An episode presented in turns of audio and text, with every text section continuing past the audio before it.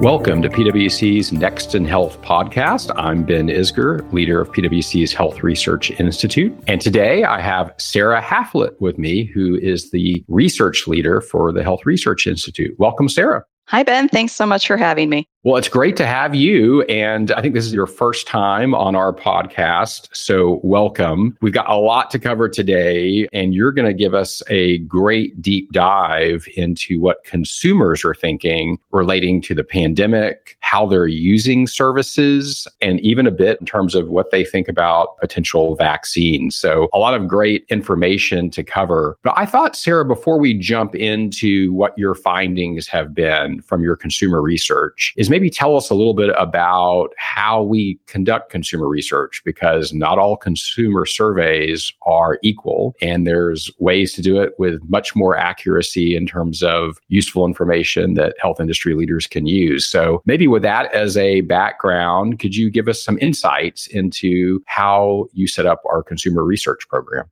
Sure thing. And you're right, not all surveys are created equal. And so, what we try to do here at HRI is really design our consumer surveys in a way that is really representative of the population. So, we design our surveys, we usually are using a sample of about 2,500 US adults that represent a cross section of the population in terms of insurance type, age, race, gender, income, geographic region. And in this particular case, a survey that we're going to be talking about today, political affiliation, because we were fielding it during the fall in September, right before the election. And so, one of the other things that is really important for us to look at in our consumer research and what we include in our survey design is a look at how the health system is interacted with, sentiment around the health system, utilization by consumers representing different health groups. So, for about five years now at HRI, we have been looking and following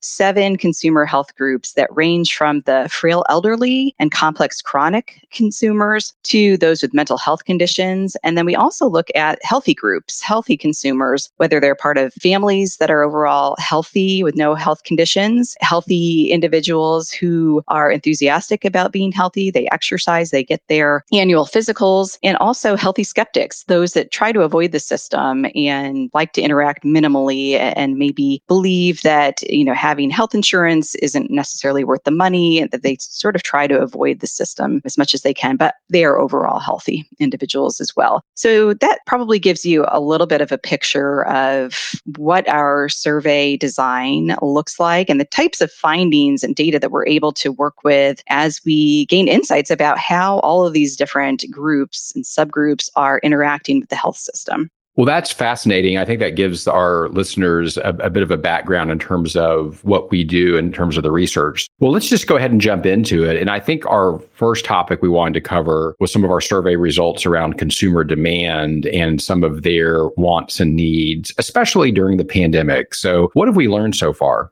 Well, we've learned a lot about how people are interacting or not interacting with the system. And I think everyone knows that early on, and even to an extent now, consumers have delayed care, whether that is an annual physical, whether that's a lab test or screening, or maybe an ongoing, uh, you know, follow-up care, routine care for a chronic condition. I think we have insights that we can share from our surveys that get into the details of what that actually looks like in terms of who's delaying care, how much of their care are they delaying, and have they rescheduled that care? And so, what we looked at in our consumer survey, and we've been kind of looking at this multiple times through multiple surveys throughout the year since April, is what percent of the consumers in the US have delayed at least some care since March 1st, so early on in the pandemic. And as I mentioned, the, the survey that we're talking about today was run in mid September. So we've kind of looked across from March 1st all the way to mid September September in terms of what's happening around utilization of care. And what we found is that 33% of adult consumers in America have delayed at least some care since March 1st. I think what's really notable as we start to look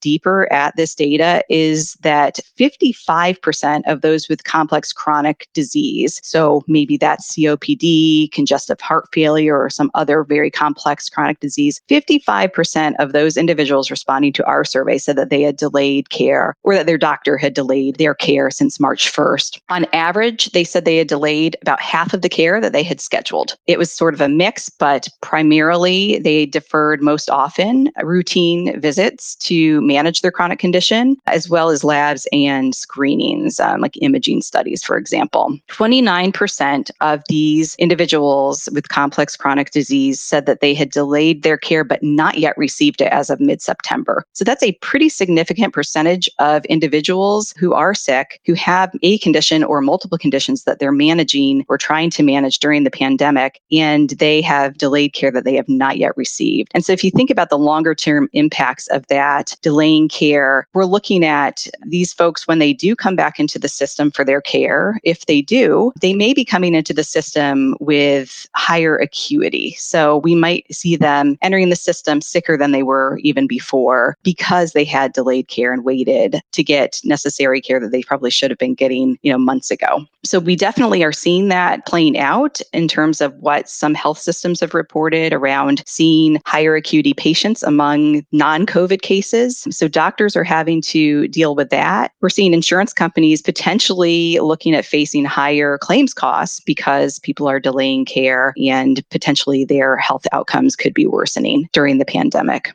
if we stay on that point for a minute and think about so when will folks come back in for care? What we're seeing is that there's still a lot of worry out there among consumers. And this is really sort of across age groups, across races, across consumer health groups. But what we are finding is that a, a significant portion of Americans are still worried about coming back for care. More than half of consumers told us in our survey that they are afraid to come back in to the doctor. They're afraid that they could contract COVID-19, which is still a, a you know a pretty significant percentage of people. And if you think about the opportunities for doctors and health systems to encourage folks to come back in for care, necessary care that they shouldn't be delaying. We think about the opportunities that they have to communicate with targeted groups of patients that need care the most. But what we found in our survey is that 37% of consumers said that they are getting information from their physician or from their health system about when it's actually safe to return for care. So only about a third of folks have actually had outreach from their physician or from their health system about coming back in and getting that care rescheduled scheduled. So there's a big opportunity for health systems to get ahead of that and try to encourage folks to come back for care.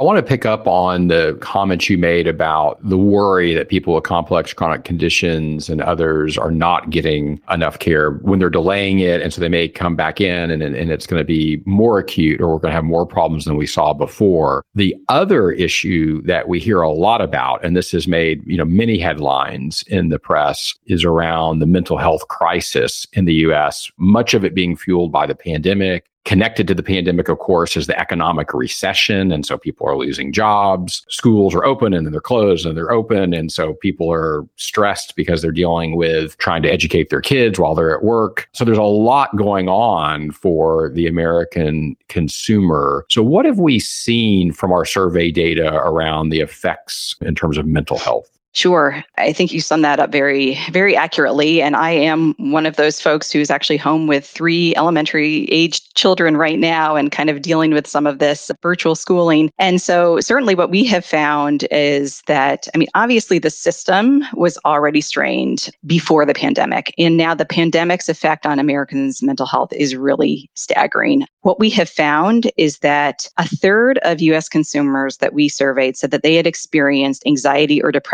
directly as a result of the pandemic. If we look at that among subgroups, we saw the rates of depression and anxiety highest by race among Latinx respondents to our survey, with 44% of Latinx consumers saying that they have experienced anxiety or depression as a result of COVID 19. If we kind of look at that across other demographic groups, females we found to be suffering more so than males. We have found younger age groups, so those particularly 18 to 24 years household reporting more anxiety and depression, or, or more frequently citing anxiety and depression than those that are in older age groups. We're finding that obviously income is a factor here as well as it relates to mental health, with those with lower incomes experiencing more anxiety and depression than those with higher incomes. Also, those with Medicaid for their insurance suffering at higher rates than those with other types of insurance. And then certainly families. So, those that actually have dependents living with them under the age of 18 report much higher levels of anxiety and depression than those households that do not have children. So, if we look at this and think about how that actually translates into potential utilization of mental health services in the future, I think we can see that the system is sort of on the brink of having to figure out ways to create even more access to services to manage through this pandemic. Interestingly, we also did some provider executive research. We ran a survey of executives and found that 43% of provider executives said that their organizations are offering telehealth for mental health services right now. And then looking ahead to next year, 58% said that they would be offering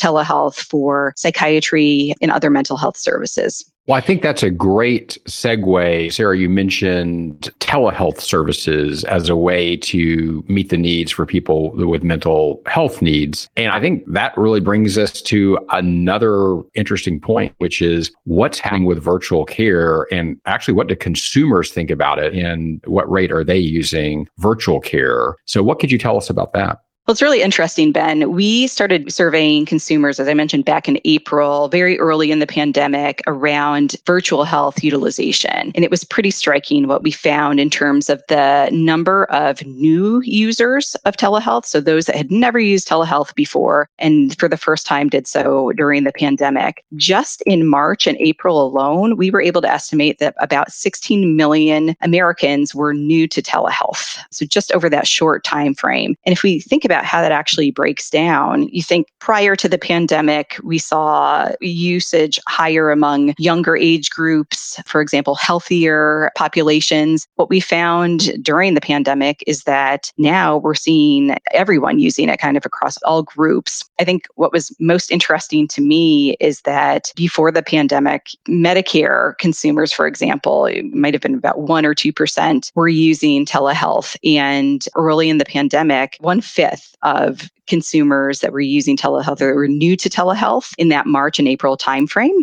were Medicare consumers. So you're seeing this shift in the mix of who is actually using it. And what we're finding and what we found in our survey is that most, an overwhelming majority, 85 to 90% of consumers would use telehealth again. So they had a good experience and, and they're willing to use that as an alternative to in-person care. So as we think about telehealth moving forward, it's certainly not all roses. There are a lot of things that have to be worked out within the system to be able to make sure that that the experience that a patient is getting is similar to or equal to what they would be getting in person. We also need to make sure that there are no technical difficulties and also that uh, there's not an uneven experience or an experience that is creating inequities. So I think what we are seeing health systems needing to focus on going into, you know, really right now and post pandemic is what are those things that are going to make virtual care stick? Uh, because I think overwhelmingly folks think that it is a, a great alternative to in person care when it makes sense, but there are some kinks that need to be worked out. So, for example, when we think about what providers are actually using telehealth for right now, only 17% of provider leaders that we surveyed said that their organization was using telehealth for ongoing care management. And so that actually may indicate a missed opportunity to help consumers that feel that they are struggling to manage their chronic condition conditions. And what we found in our survey is that 11% of consumers feel that their chronic condition is out of control and needs to be managed better. So, big opportunity there to figure out how to interject virtual care for ongoing care management of those with chronic diseases. We also found that there were some some hiccups uh, with telehealth during the pandemic so far, and not everything went as planned. 53% of consumers that we surveyed said that they had encountered at least one issue during the visit, and the most frequently cited issue was technical difficulties. So 26% of consumers said that they encountered technical difficulties as they were during their virtual visit with their physician. What we thought was pretty striking was that minorities were more likely to have experienced a problem during their visit than white consumers. And when we think about particular difficulties that they were having, we saw that many of them were not clear on steps for follow up care and where to go next. And also, many of them were uncomfortable being on video compared to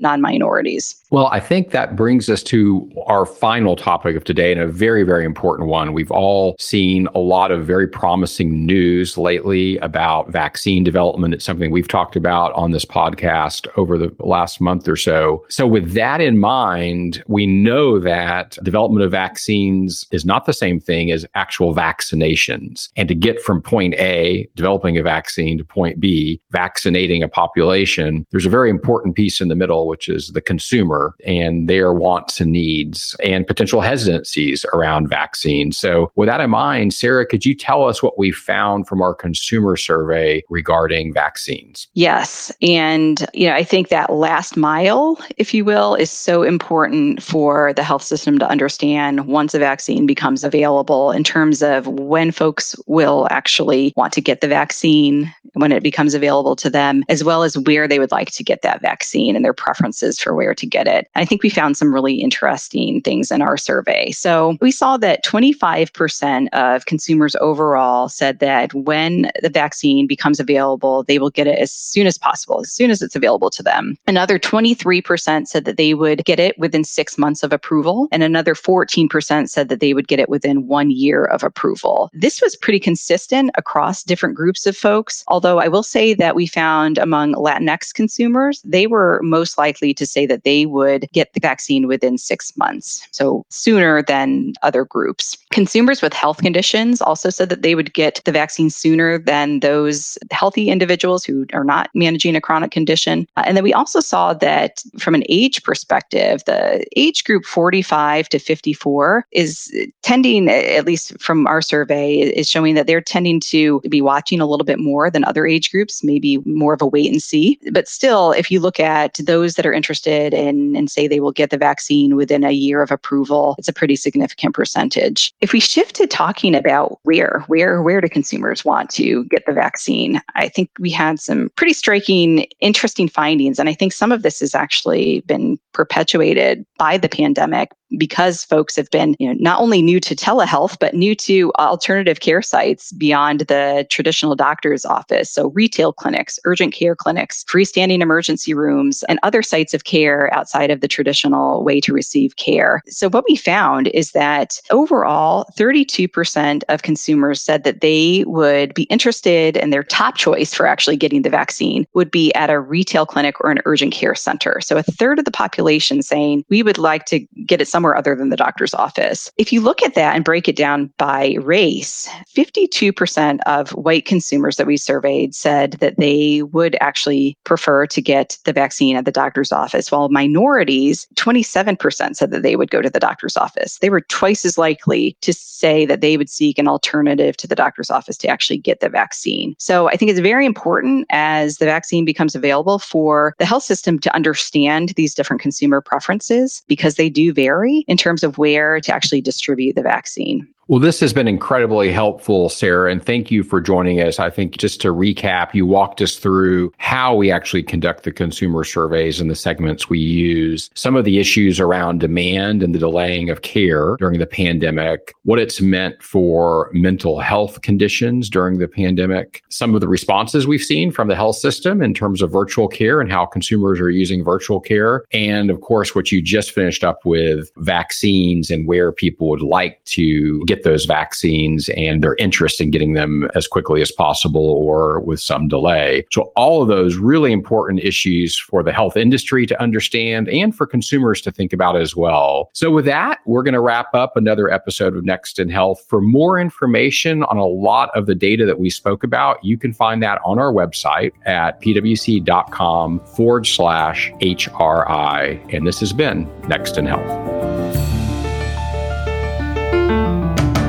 This podcast is brought to you by PWC, all rights reserved. PwC refers to the U.S. member firm or one of its subsidiaries or affiliates, and may sometimes refer to the PwC network. Each member firm is a separate legal entity. Please see www.pwc.com/structure for further details. This podcast is for general information purposes only and should not be used as a substitute for consultation with professional advisors.